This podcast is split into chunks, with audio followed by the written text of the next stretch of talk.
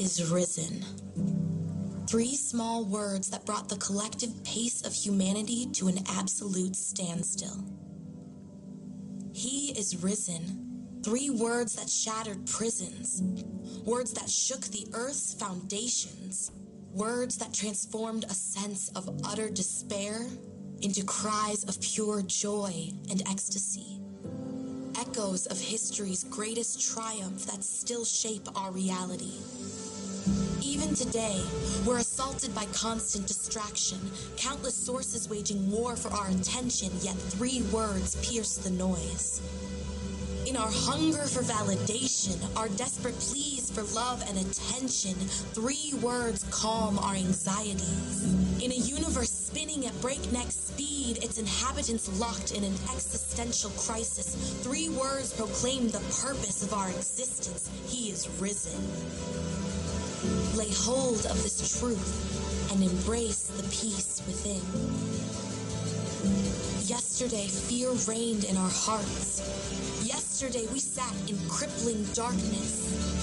Yesterday, we suffered abuse and all the accusations of a broken world. But today, our King, our healer, our defender is risen. And this reality doesn't merely accompany us on a meaningless journey. This changes everything. For you see, if he is risen, then all other pursuits become secondary. All of our failures become insignificant. All criticisms and condemnations become irrelevant. There is only his word, his mission, and his infinite, unconditional love for you. Because he is risen, we look to tomorrow. Tomorrow we will stop defining our worth through status and social media. Tomorrow we will together build an everlasting kingdom.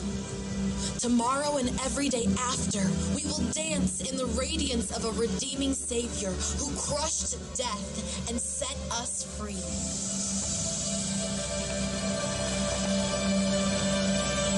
There is nothing that Jesus cannot overcome.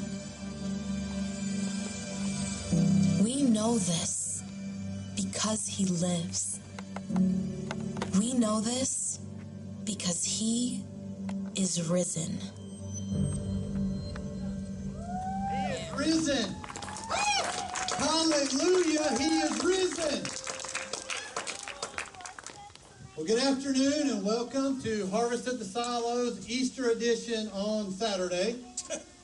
Um, so this week we were looking at the weather and we've been really blessed the last two Sundays to have perfect weather, but this Sunday just looked terrible. So we started looking at some ideas of possibilities to get around the weather but still be able to fit in the governor's orders. And one of the first things I did is I went to the worship team. I was like, what are you guys thinking about a sunrise service? And I, and I got some funny looks. And, and one of our band members, I won't mention his name, he looks like Cheech Marin and he's sitting at the little drum. He said, why don't we do a sunset service and have everybody do a handstand and try to convince them it's sunrise? So, John, you got your wish, buddy.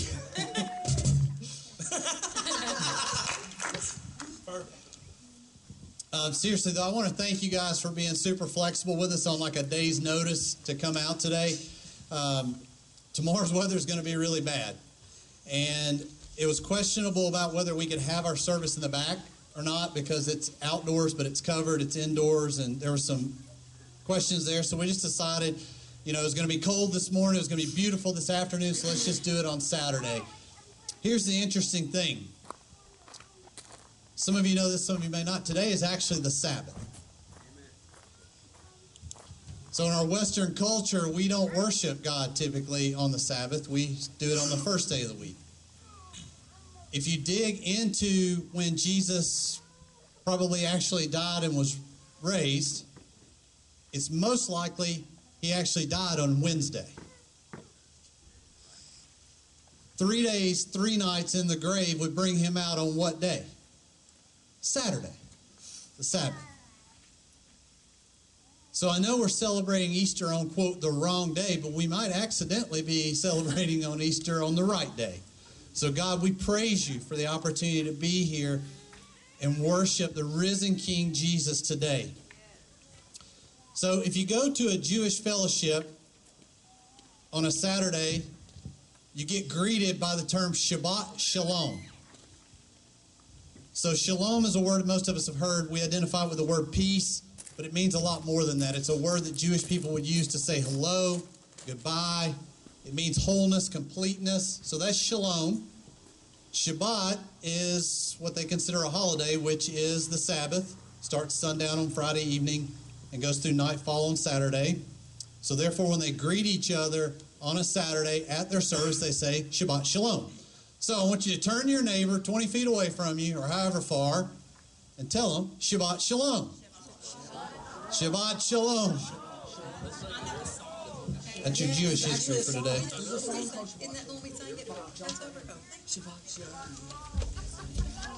So if you guys didn't get communion when you came in during worship, you'll have time to go up to the table and get communion. Uh, Wendy will bring you communion. Um, we'll be doing communion right after worship.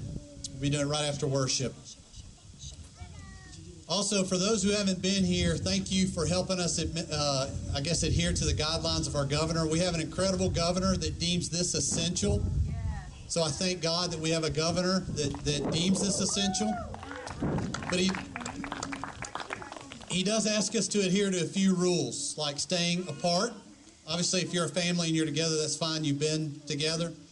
Uh, but he asked us to stay a distance apart, so we're going to honor that. If you do need to use the restroom, please feel free to come into the restroom here where this door is open. We're just asking you not to make a big line in and out, uh, maybe just one or two people at a time. Other than that, we don't have a whole lot of ru- rules. So I'm going to start today with a few questions. I read an article this week that really challenged me, and I think we need to think about it. So, for the past 2,000 years, Christians have had to handle controversy. It's funny, what we're going through right now originated in China. You may or may not know, but up until just a few years ago, it was, it was illegal to be a Christian in China. And often people would hide in their homes to have services at the risk of being persecuted. If you were a missionary and you went to China and you took Bibles and you got caught with those, they would be confiscated. But while those people in China who were Christians, while they were hiding out, being persecuted by their government, do you know what they did? They preached the gospel. In spite of the controversy, in spite of what the government was going to do, they preached the gospel. When Rome was persecuting Christ followers, do you know what Paul did? He preached the gospel. When the apostles, I'm sorry, when Jesus had an illegal trial and he was murdered, do you know what the apostles did? They preached the gospel. What about Peter and John in Acts 3 and 4? They got arrested for what? Preaching the gospel. And you know what they did when they went before the Pharisees? They preached the gospel to the very people that arrested them. And you know what happened? The Pharisees let them go because they were preaching the gospel and it was so powerful. And they knew they were filled with the Holy Spirit. What about Paul when he was arrested many, many times? What did he do? He preached the gospel, often in pen, that we still read today. What were the last some of the last words of Jesus? Go and make disciples, preach the gospel. So why are we here today? Because we're in a dark time in our society and our world. We're in a controversial time where churches are shut down, where we're having to call the governor to find out how we can meet. People are having to rearrange their schedules to do this on Saturday. But what are we going to do today? We're going to preach the gospel for the risen King that died for each of us.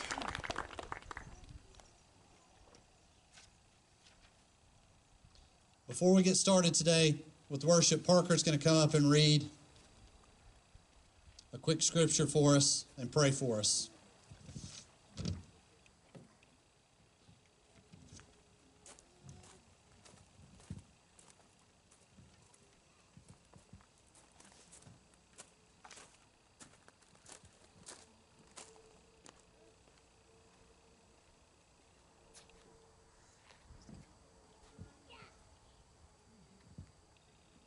Sorry, we're having a couple difficulties.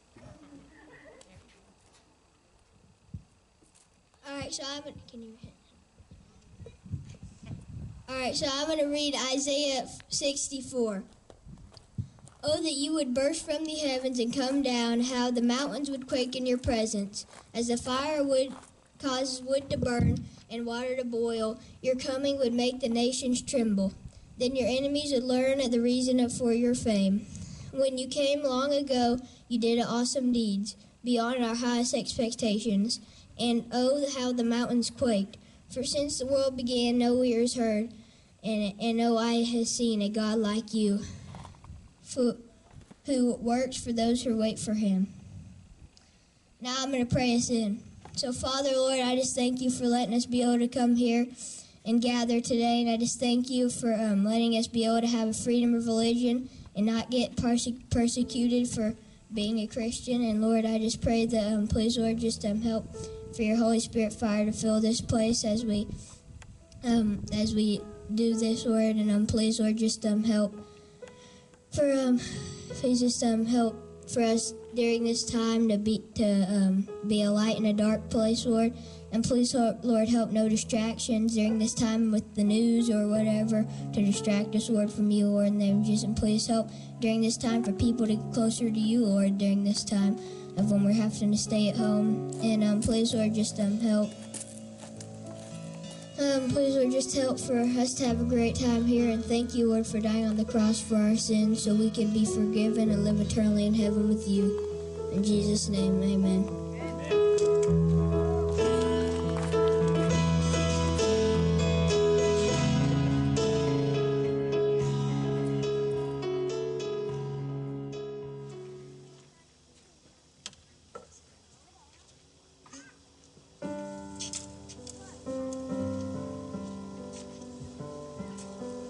How about a hand clap for our worship team today? Thank you, guys. So, if everybody, we give you just a minute to get your communion cup ready. If you did not get one on the way in, maybe honk your horn or something, yell real loud, and we'll get you one.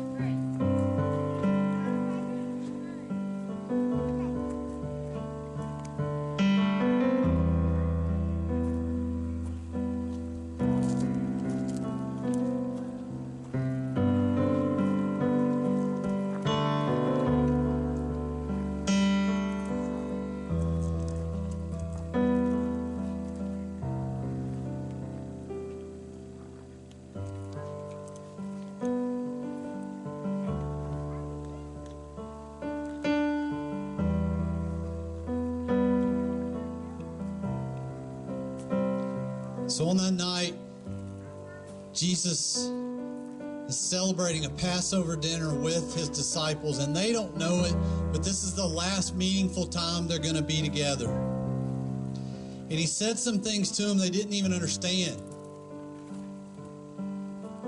Here's this bread, it's my body, it's broken for you. Guys, sometimes we take that for granted because we know what that means because we know the end of the story, but they didn't have a clue what that meant. They had no clue. What does he mean by my body's broken and I got to eat this? But we know the story. We know how brutal the beatings were he took. We know his flesh was ripped by a lead whipped, lead tipped whip. He was beaten to within inches of his life for each of us. And that's what he meant by this body is broken. So as you take this little wafer, this cracker that represents Jesus' body, do this remembering the pain that he took on for your healing. Isaiah says that he took on those stripes for our healing. He took on 39 lashes, one within death. 40 lashes would kill a person. He took 39 for our healing, and that's what this represents. So when you take this communion, receive healing from Jesus. If there's sickness in your body, protection. But go ahead and take this bread in honor of Jesus' body being broken for you.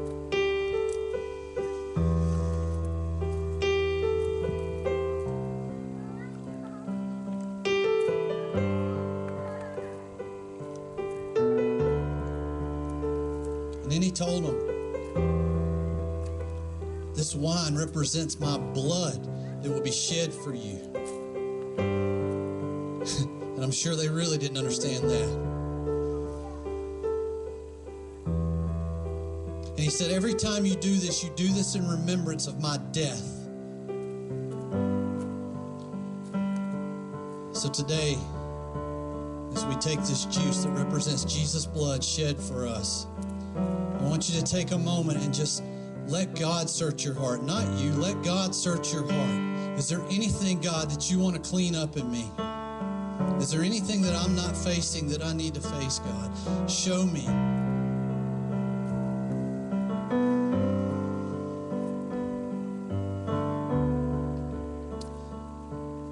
This is important because Paul told us that when we take communion, we should take it in a worthy manner, that we can actually bring sickness on ourselves if we take it in an unworthy manner. So when we take this bread and we drink this juice, we want to do it fully submitted to letting God show us where we need to work, what we need to change, what we need to repent from, where we need to forgive, who we need to forgive, if we need to forgive ourselves.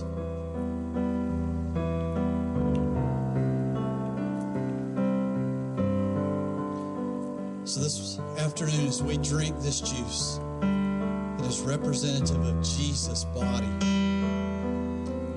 his blood shed for you. And every time we take communion, we are declaring to Satan, You were defeated by the Lamb of God.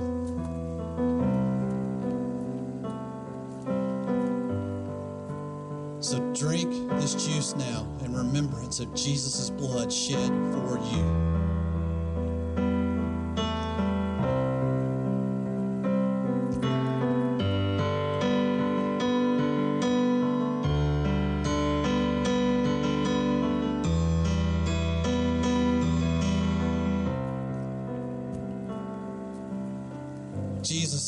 Understand how bad it hurt for you. And I'm sorry that you had to take those beatings from me. But. Thank you,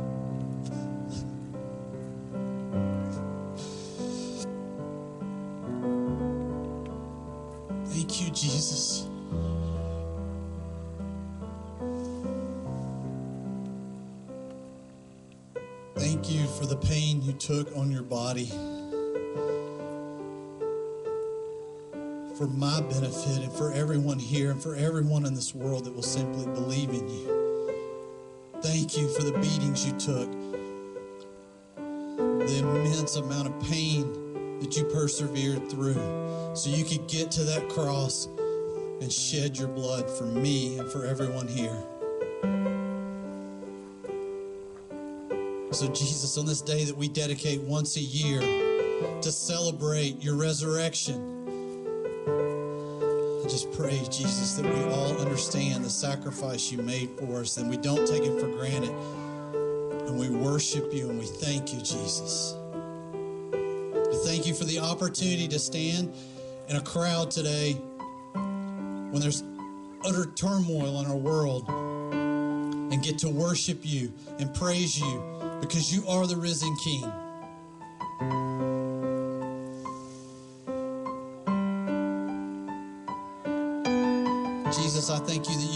A governor that sees this as essential this time that we get together and we encourage each other. It's one thing to worship at home, but it's another thing to worship together, even though we can't be close together. Thank you, Jesus, for the opportunity to be here and worship you. And we pray in Jesus' holy, holy name. Amen.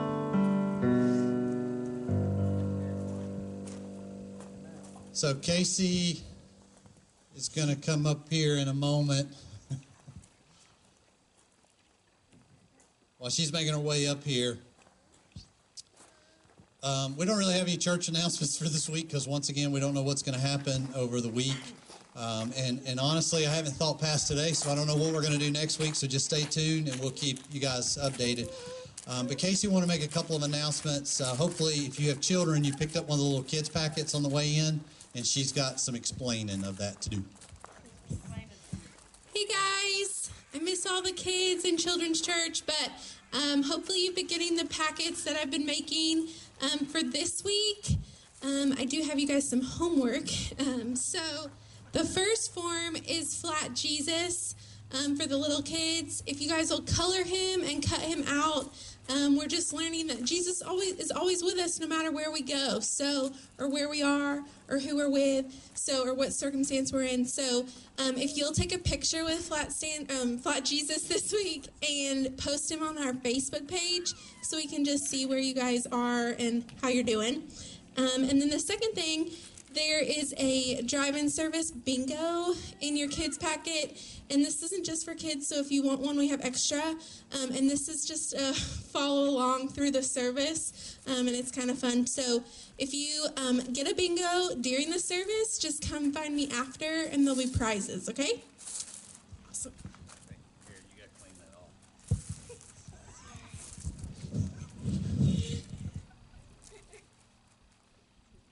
Sorry, I forgot to clean that off before I handed it to her. Don't turn us in, please. Thank you, Casey. Please give Casey a round of applause because she gives a lot of time to our children, our kids, and this has been a tough time when we're having to meet like and she doesn't get the opportunity to love on the kids, but she has been really faithful in creating to dos for them, little games and things, and scavenger hunts. And so, Casey, we are so thankful and just appreciative of you.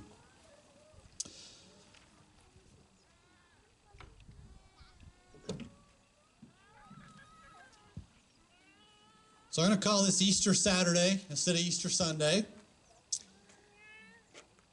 What's arguably the greatest day in Christian history. We celebrate the resurrection of our Lord Jesus Christ, Yeshua. And typically on this day, the statistics show that twice as many people will go to church than they usually do.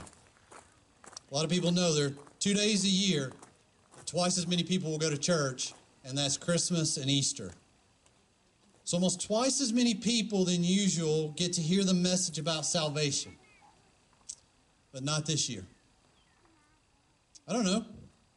Maybe they'll still hear it. Maybe they'll turn on a computer in their bedroom, watch the church service in their PJs, breakfast in bed. I don't know. It sounds kind of good for tomorrow. I mean, it would be better than trying to work around weather and chasing down what the governor expects of us and all the criticism from the websites and Facebook pages and all that, right? Wouldn't it be just easier to just sit at home and watch it? And I want to be careful. I'm not criticizing churches that are doing that. I'm saying, to me, it's a tragedy that twice as many people would normally hear the gospel, and it's probably not going to happen this year. I don't know though. Driving service has been pretty cool. Maybe two weeks ago, but it's getting tough now, right? If you got kids, it's hard to keep up with your kids. It's dinner time on Saturday. The sun's in your face, right? It's getting a little inconvenient. But I think that's the problem we're exposing in America and maybe around the world right now, but especially in America. I think we've turned the gospel into this feel good thing. Do whatever you want to do because you got insurance, right? We got insurance. Jesus died. I believe in him. That's my insurance. I can do what I want to do. I need to make sure everybody's entertained, right? We got to make sure everybody's comfortable. Did you get your water, your frappuccino, your scone? As Tim Hawkins said, his wife wanted a cup of coffee with no cup. That's you had to be here to get that joke. Let's find out what other churches are doing to grow attendance, right? How do we get more money to do events? How do we throw money into the community so it looks good, but maybe we're not even thinking about how little time we're spending on building relationships with that money we're throwing around? So the question I've got is this what the gospel was ever intended to be? Have we Americanized the gospel to the point that maybe we need a little bit of a shakeup like we're in right now? A little bit of a shakeup that allows us to reset and refocus on what a relationship with Jesus truly is. So, how many of you guys? I want to I want to show of hands. This is easier inside, but how many of you guys have ever been to a third world country on a mission trip before? There's a handful of people. So, for those of you been uh, to a third world country on a mission trip, what's so special? I know you can't answer me, but what is so special about those weeks? Is, is it what you do for that community? Because you're only there for a week, right? So you go in for a week, and then next week there'll be another set of Westerners come in, and the next week there'll be another set of Westerners.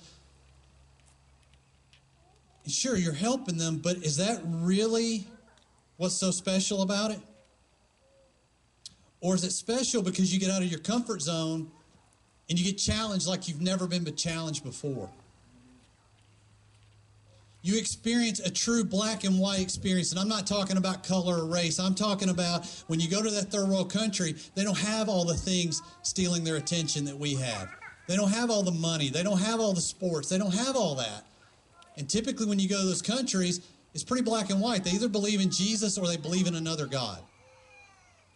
It depends on the territory you go to. I was raised as a, in voodoo, so that's what I believe in. I was raised as Catholic, that's what I believe in. I was raised, you know, name the God. It depends on the country. But it's a black and white experience. You're going in and you're talking to people that understand there's a God, you're trying to give them Jesus. You got to get out of your comfort zone and actually tell somebody about Jesus, actually love somebody, actually serve them. And then what do you do? You come back changed from that one week experience. Right? Until you slip right back into the good old American. We slip back into the good old American gospel. Where I show back up for church and I want to make sure they got the right flavor cream for everything and the right kind of music being played. It's not too loud and it's comfortable.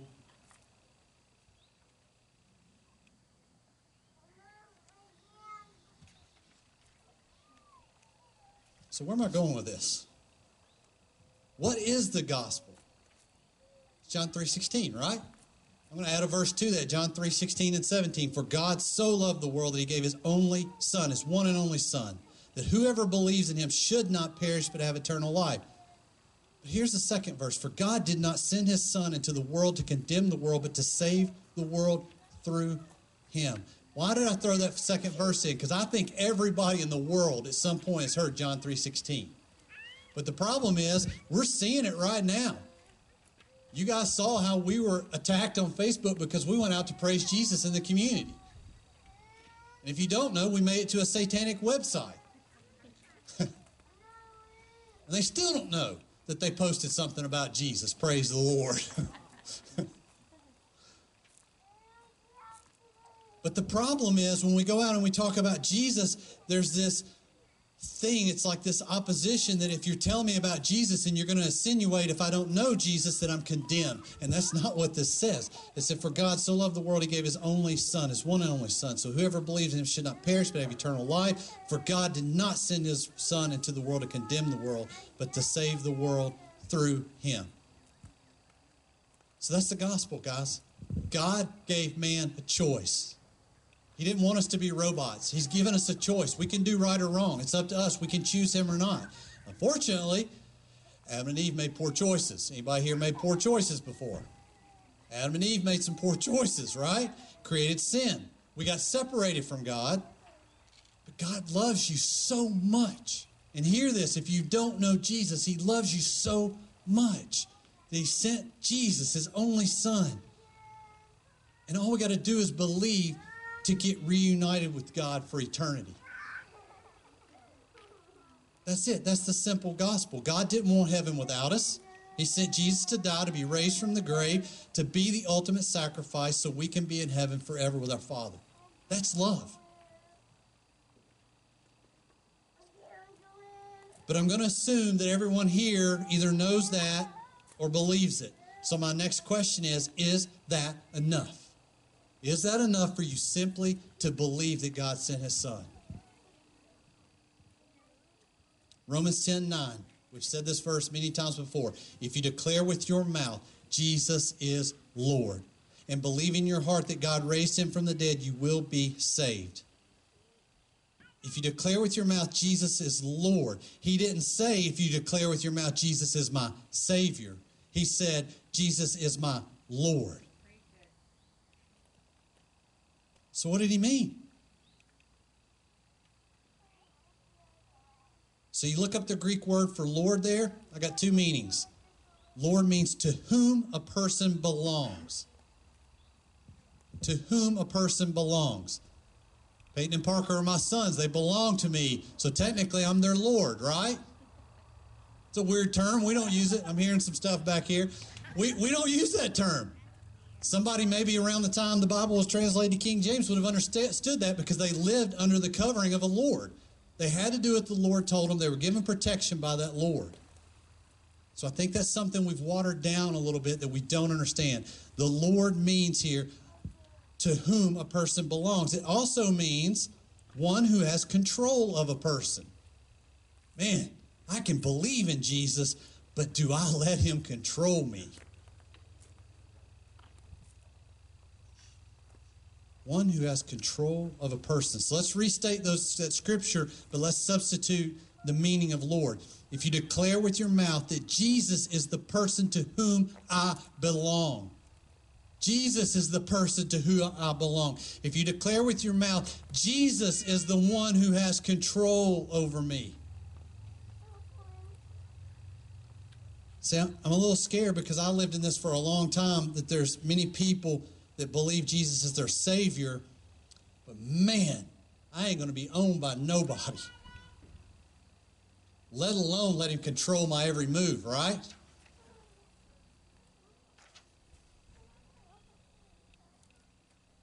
Let's be honest with ourselves. Is this an issue that we have? Is Jesus your Savior? Or are you allowing Jesus to be your Lord? Am I willing to give up complete control to allow Jesus to be my Lord? Maybe a better question for a lot of us. I want you to think about a few things that led up to Jesus' death. So Jesus is he's hanging out with his friends. Here's the thing, you think you guys have had some rough weeks lately? this man knew he was going to die, and he knew it was going to hurt. And he knew he was going to take on every one of our sins. But he kind of had to still act normal, right? That's not easy. But he's hanging out with his buds. He's having his last dinner with them. He's washing their feet. They didn't even understand that. He knows he's going to die. He's human, right? So this had to hurt. This had to be scary. Later, he would ask God multiple times, not just once, but multiple times God, if it's possible, please take this away from me. Your will be done, God. But please, Father, if there's any way I don't have to go through this, please take it away.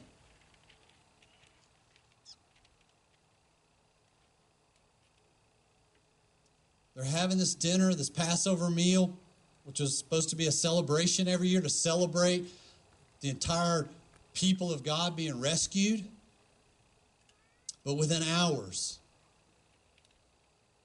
Jesus would be in so much anguish over what had to happen that he would sweat blood. And I want you to get a visual of this, even if you got to close your eyes. He would sweat blood over the agony of what was going to happen. Then one of his best friends is going to betray him. You guys ever been betrayed by a friend before? Right? It hurts. But Jesus is about to be betrayed by one of his best friends, someone he trusted, someone he trusted with the money. He was about to be booed, spit on. He's about to be sent to be crucified, even though he'd done nothing wrong. The people that chose to crucify him were the very people that praised him just a few days earlier coming in on a donkey. Hosanna. This is our king. A couple days later, kill him.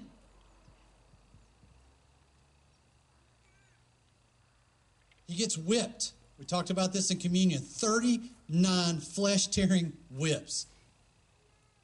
Leather whip with a metal tip on it, a lead tip that would tear through his skin. That alone almost killed him.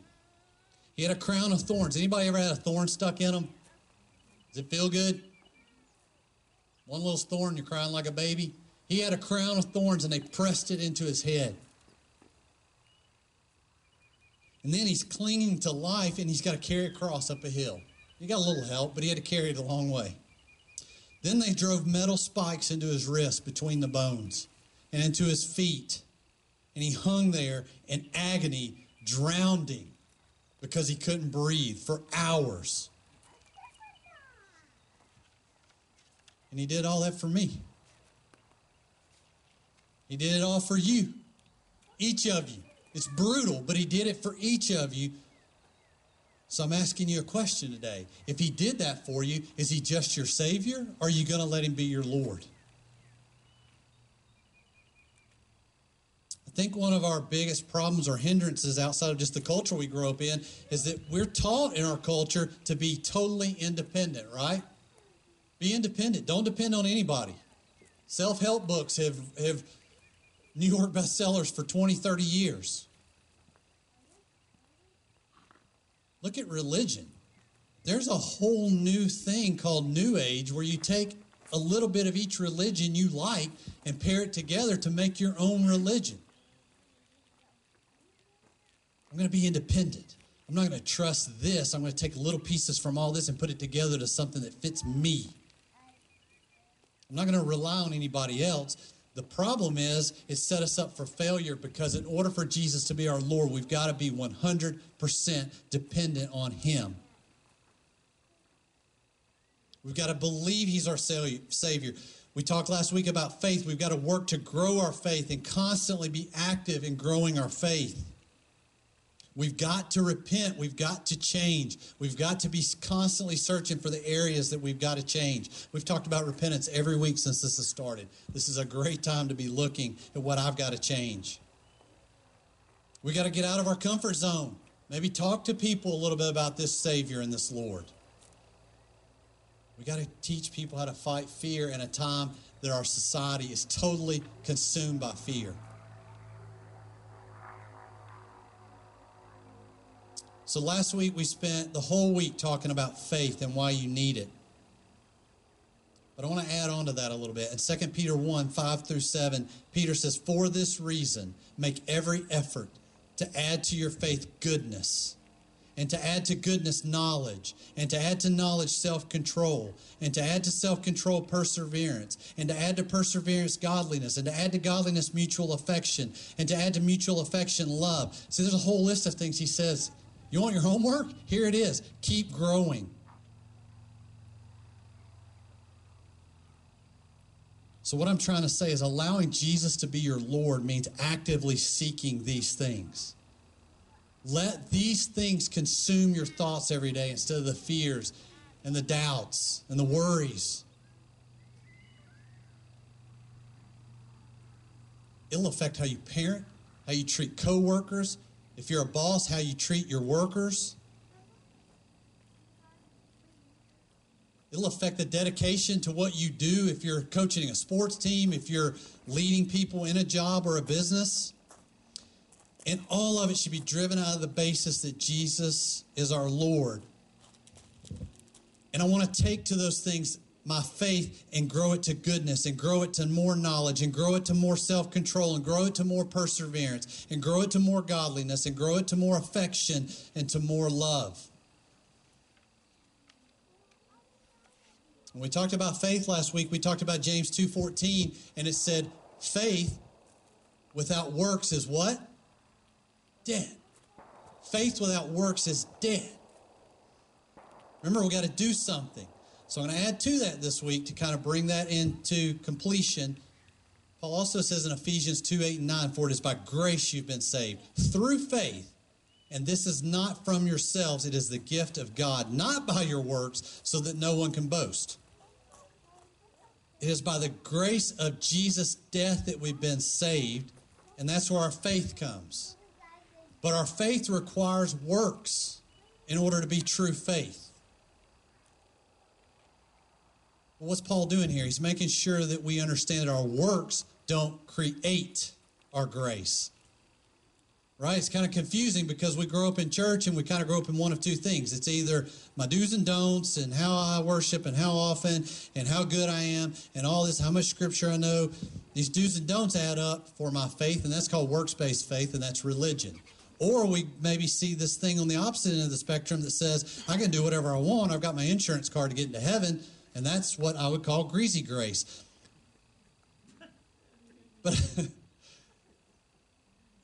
but I think Paul's trying to get a different point across. It's nothing you can do to deserve the grace that Jesus Christ gave you.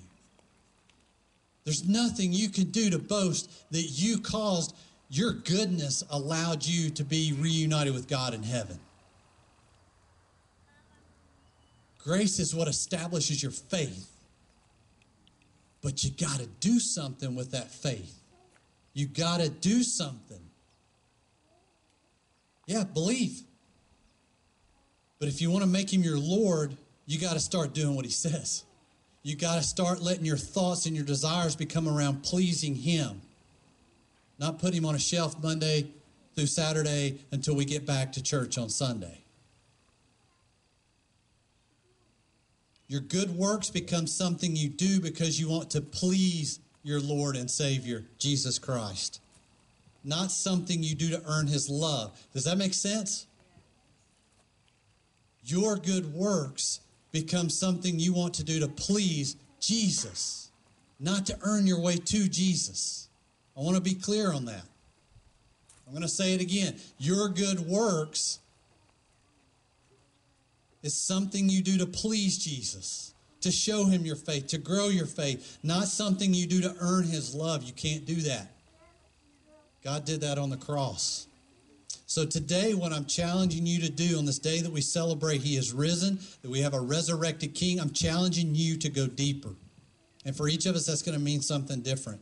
I'm challenging Him, if He's not your Savior, please, please make Him your Savior. It's not about condemnation. It's not about the alternative. It's about Him loving you so much that He wants to be with you. And if He is your Savior, but He's not your Lord, take that step to let Him be your Lord. Let your work show your devotion and love to Him. You know, sermons are great. We've heard a lot of them if we've ever been in church. We've got a lot of knowledge. You got more knowledge right now at your fingertips on this little thing right here than most of our parents or grandparents had their entire lifetime. You can get to more data, more knowledge, more information in just a few minutes than most people could get to in a lifetime. But the knowledge means nothing if you're not challenged to do something with it. And that's my goal. I can't get up here and preach a better sermon than somebody else already has. There's tons of great pastors, but every time I get up here, I'm going to challenge you.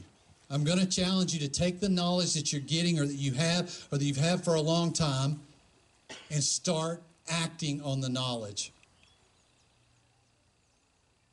I think there's urgency on this because I think this is serious for where we live right now. I think we need to get a hold of this today. Our world is changing.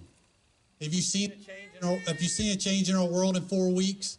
Our world is changed right before our eyes. You can't deny it. You can't stick your head in the sand and say, man, our world's the same as it was four weeks ago. No, it's not. It's changing right before our eyes. We may never have the same normal we had four weeks ago or five weeks ago. At least not for the foreseeable future, right? Maybe forever. I don't know. Luke 21, 10 through 13, Jesus said to them, Nation will rise against nation. Have we not seen that? Kingdom will rise against kingdom. Check. There will be great earthquakes. Check. Famines. Check. Pestilences in various places. Check. Fearful events. Check. Great signs from the heavens. Check. But before all this, they will seize you and they will persecute you. They will hand you over to be put in prison, and you will be brought before kings and governors, all on the account of my name and so you will bear testimony to me. See, guys, we're seeing all this. We're seeing this nation against nation. We're seeing all these pestilences, the earthquakes, look at the viruses, whatever. But why is it important for you to make Jesus your Lord? They will seize you and persecute you. I'm not trying to make you live in fear. But have you paid attention to some of the news in the last two weeks? I'm going to give you, I think, six, seven examples pastor in Florida, arrested for having service. Oh, but he was told by the governor not to. And scripture says that you got to obey the law of your land, right? And he was warned. Yeah, well, that same man would tell you that his Constitution gives him the right that the governor can't take away. So he thought he was operating within that law, but he went to jail for the gospel. A group praying outside an abortion clinic in North Carolina two weeks ago, and there's video of this. There's video of what was said. They are there to offer hope and prayer for a young lady walking into an abortion clinic that maybe she'll take that last chance to turn. There are more than 10 people inside the abortion clinic and they didn't care. But there were four or five people gathered socially distanced apart praying, and the police arrested the leader. That's in North Carolina. That's right next door. Son and his daughter playing in the backyard in kind of a, a field area, like a common area in Colorado. Son and daughter, nobody else. Dad, I'm sorry, father and daughter in Colorado. Dad's throwing softball or something with his daughter, six years old. He gets arrested right in front of her for violating what we're under right now. Here's the irony there's only two of them out there playing softball. Now you got three policemen getting within a foot of him, handcuffing him. State of Kentucky. I saw a post on the news from, I don't know, a 70, 80 year old pastor. He said, I will have service on Easter. It's my constitutional right. I've sought the advice of two constitutional lawyers, and it's my constitutional right. And they said to him, Would you feel bad if somebody in your congregation got COVID 19 and died? And he said, No worse than Walmart or Lowe's or Home Depot or Kroger would feel. I will have service on Easter. And you know what the governor responded with that? Kentucky law enforcement will monitor and issue quarantine orders to those who attend mass gathering Easter Sunday services from Governor Andy Beshear. I want to put this in perspective. He's the same governor that just released some sex offenders last week from jail. And that's okay. But he's going to arrest or, or quarantine, mandatory quarantine people that go to these services. Thursday night, Mississippi. Maundy Thursday service. If anybody's not familiar with that, Maundy Thursday is the is the, the kind of like you got Good Friday. Maundy Thursday is when you celebrate what when the Passover meal would have been, Jesus and his disciples. The video starts. They're going to have an outside service just like this, and the video starts with the pastor walking around with a cell phone, and there are like nine or ten police cars blocking the entrance so no one can get in. And they tell him if he does it, they're going to arrest him. And he said, I used to be a drug dealer and I didn't see police show up like this. And now you got cars, you got, I mean, there's one of me and you got like eight, nine cars. Virginia. Last week, in an auditorium that will seat 293, a pastor had a service with 16 people, equally spaced apart, and he was issued a subpoena this week that says if you do it again, you will be arrested. So if I sat here a couple of weeks ago and said, man, things are going to get crazy in New York and things are going to get crazy in California and things are going to get crazy in Colorado, you'd be like, of course. You know, they're all a bunch of potheads. No offense if anybody's from any of those states. They're all a bunch of potheads. They're all liberals. They're all, I'm just, I'm not saying those things. I'm saying that's the things we would say. But now it's in your backyard. It's in North Carolina, Virginia, Kentucky, Mississippi. It's in the Bible Belt. So we've grown comfortable thinking that our grace and living in this Bible Belt, we're safe and everything's good and we're going to die and go to heaven and everything's going to be glorious. But now we're faced with a real enemy. And your faith is going to absolutely matter right now. Now, God did not give you a spirit of fear, so I'm not trying to drive a new fear. His perfect love drives out fear. His perfect love drives out fear. But we've got to wake up and realize that now more than ever, we've got to make Jesus our Lord. Because I can't control what the government does, but I can control that He is my Lord and I'm going to do what He says. Here's the good thing none of this surprises God. Right? There should be a hand clap there. None of this surprises God. None of it surprises Him. if we start giving into the fear of this virus and we start giving into the fear of what our government can do and put all of our thoughts there, we are making our God very small. If we start giving into the fear of the government conspiracies and all these things that could be, yeah, they might be true, but we're making our God very small if that's where we're putting our faith. So I think this is a pretty good time for us to really focus on how we're going to trust in Jesus and let him be our Lord. In Galatians 2:20, we said this verse last week, I have been crucified with Christ, and I no longer live, but Christ lives in me. Philippians 1:21, for me to live is Christ and die is what? Gain. Man, we throw those scriptures around. I've been crucified in Christ. I'm dead in Christ. For me to live is Christ, to die is gain. But I'm scared to death of a virus. So, what's our real problem? I've said it before and I'm going to say it again. I think our real problem is the fear of death. But here's the thing, guys if you truly make Jesus your Lord, then all of a sudden, I don't care about death. I don't want to die, but I don't care about death. And when I quit caring about death, that's when I get to live.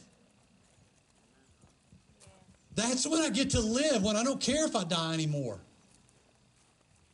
He died for me, and I will die for him. And that's when I get to live because this last four weeks has been some of the most joyous weeks of my life. Am I frustrated? Am I sick and tired of all this crap? Yes.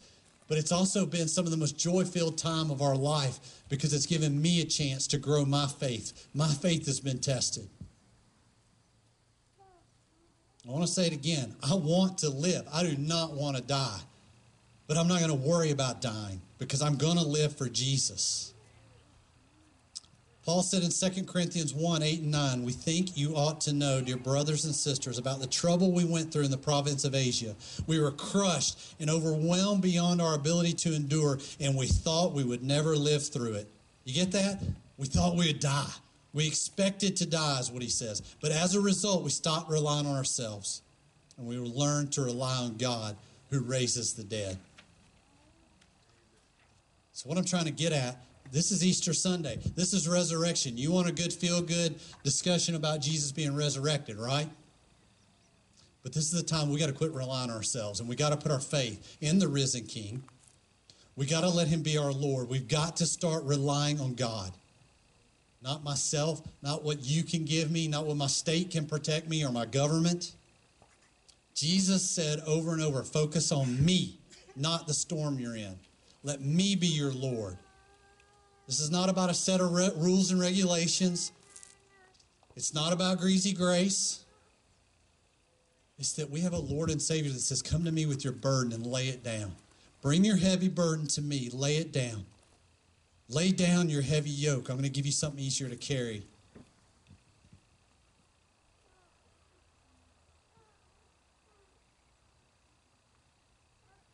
Jesus has been my Savior since I can remember. I've had this discussion with my parents. I don't even remember when I made Jesus my Savior.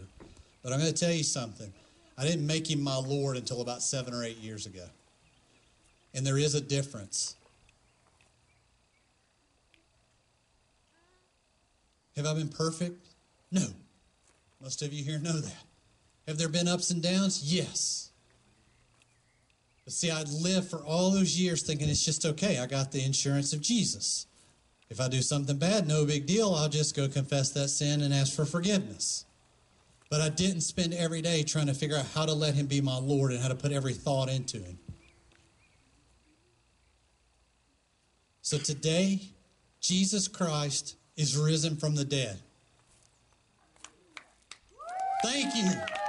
Jesus Christ is risen from the dead. And I'm going to ask you a question Is he your Savior? Because that's the most important one. But is he your Lord? The last thing I'm going to say this morning, because I think Jesus kind of addressed Americans and we didn't even realize it. There's three examples of people that I can think of, and I've said this before, but they came to Jesus. One man came to Jesus and said, I want to follow you. And Jesus said, Are you sure you do? Because I don't have a place to rest my head. I'm basically homeless, traveling, wandering. And I want to translate that to America. Are you sure? Because that's going to mean you got to get uncomfortable. It's going to mean you got to get out of your comfort zone and things aren't going to be the same as they were. And that man walked away dejected. The second one, the guy comes to Jesus says, What do I have to do to inherit the kingdom of God? And Jesus said, For you, you got to give up everything you own. You got to go sell everything you own. And the guy walked away dejected because money was more important to him. The third example, somebody he comes to Jesus says, "I want to follow you, but I gotta I gotta bury my parents first. Jesus says, "Let the dead bury the dead." That sounds harsh, but in that time, it was a year long process to bury someone. So basically, what he was telling Jesus is, "I'll get around to it." Where are we in America? Man, I want to follow Jesus, but golly, I need the security of. I need security. I need to know what my normal's going to be. I can't get out of my comfort zone. Man, I want to follow Jesus, but my focus is on money. Man, I want to follow Jesus. I'll get around to it. Well, now's the time, okay? You don't need an altar to make these decisions. And I know this has been kind of hard today, but I've got this gigantic burden that God, I haven't.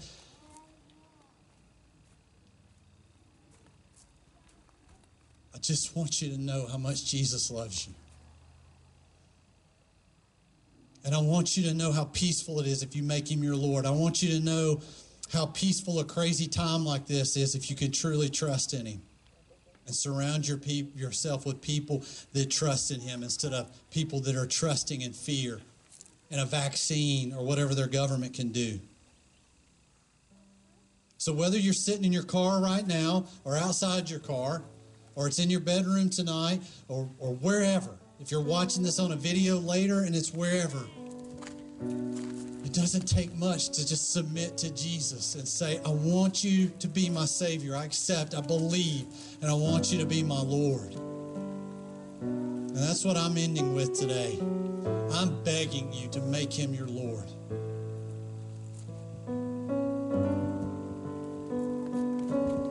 And so I'm going to pray here in a little bit, but um, I kept feeling like this past week the Lord was giving me certain words. And the Lord kept saying that Mandy had a word. And so I'd ask her this week, and she was kind of going, I don't know, I don't know, I don't know. And then finally the Lord was like, Yes, you've you've had a word. And so Mandy's going to give another word on top of Jason's, and then I'm going to end in prayer.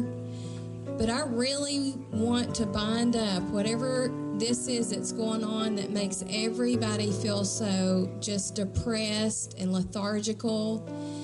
Oppression, depression, fear, dread, doom, gloom, whatever it is, it has to go in the name of Jesus Christ of Nazareth because God has called us to such a time as this. And we need to be fired up as believers that this is an Elijah anointing. If you will take it and take hold of it today, that God put you on this earth for this very time.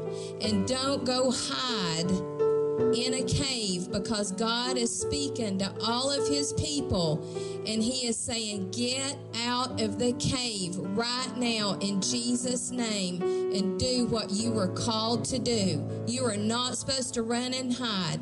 So I bind up that spirit of Jezebel that's made people run and hide, especially the preachers and the prophets. I command for them to get out of their cave right now in Jesus' name. Jesus has anointed everybody here. If you are a believer, and you're able to speak, God has anointed you with certain gifts, so use them in this time for the kingdom.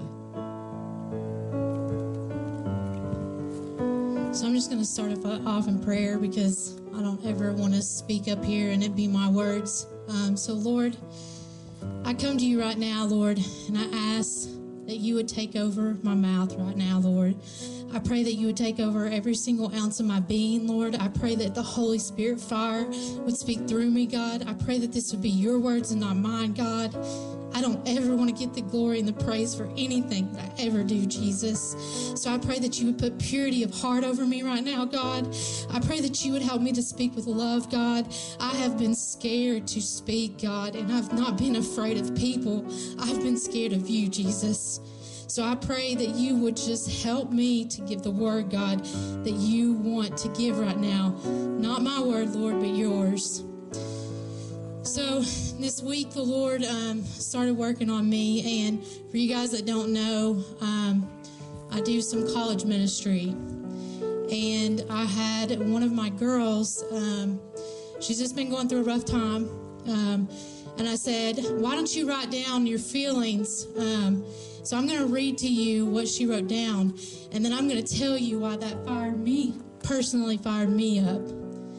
So she said, God laid a question on my heart a few nights ago. I heard him say, If you look around, everyone's houses look the best they ever have, but how do our hearts look? I want you to stop and think about that for a second.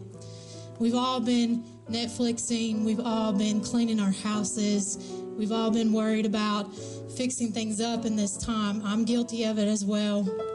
But have you been looking inwardly? Have you been searching your heart?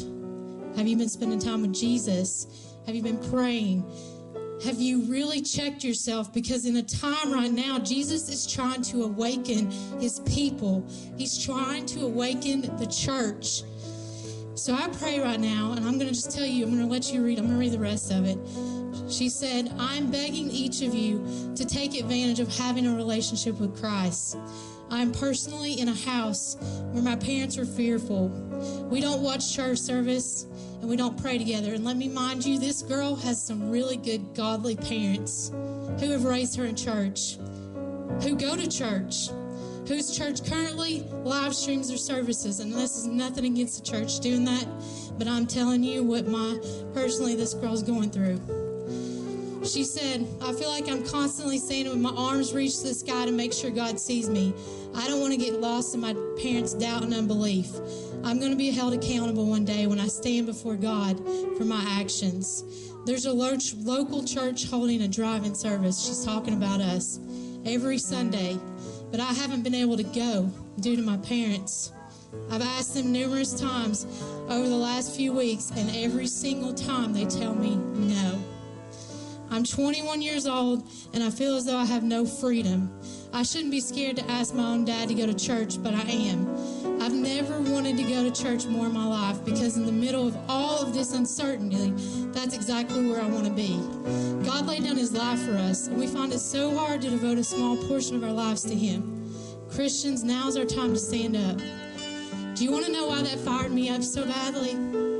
Because at the age of 14, I was that girl. I went away to a conference at the beach, and when I was at that conference, I got saved. And I came home.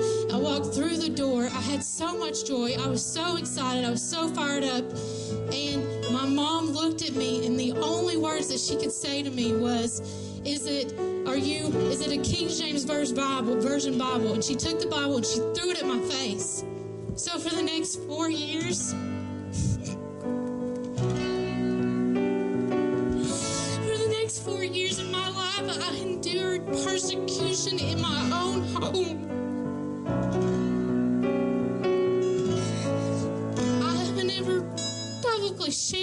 In front of this many people. Is not easy for me to share. There's a lot of hurt. My own mom would let me go to church. Guys, look around. You have freedom right now. So I get fired up and I'm excited to be here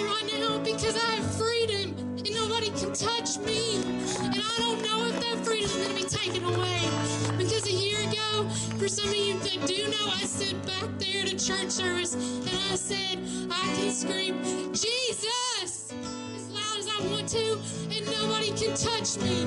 But I do not know how much longer that's going to last. I don't know when our freedom's going to quit, but I think,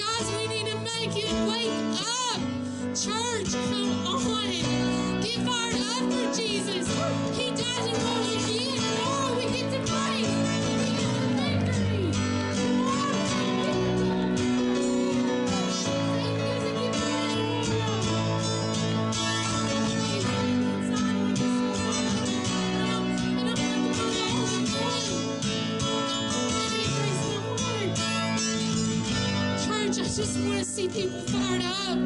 I want to see people on their knees praying and begging to Jesus. I want to see a touch of God. I will humbly stand and sit right here before Jesus and tell him, I want to see him.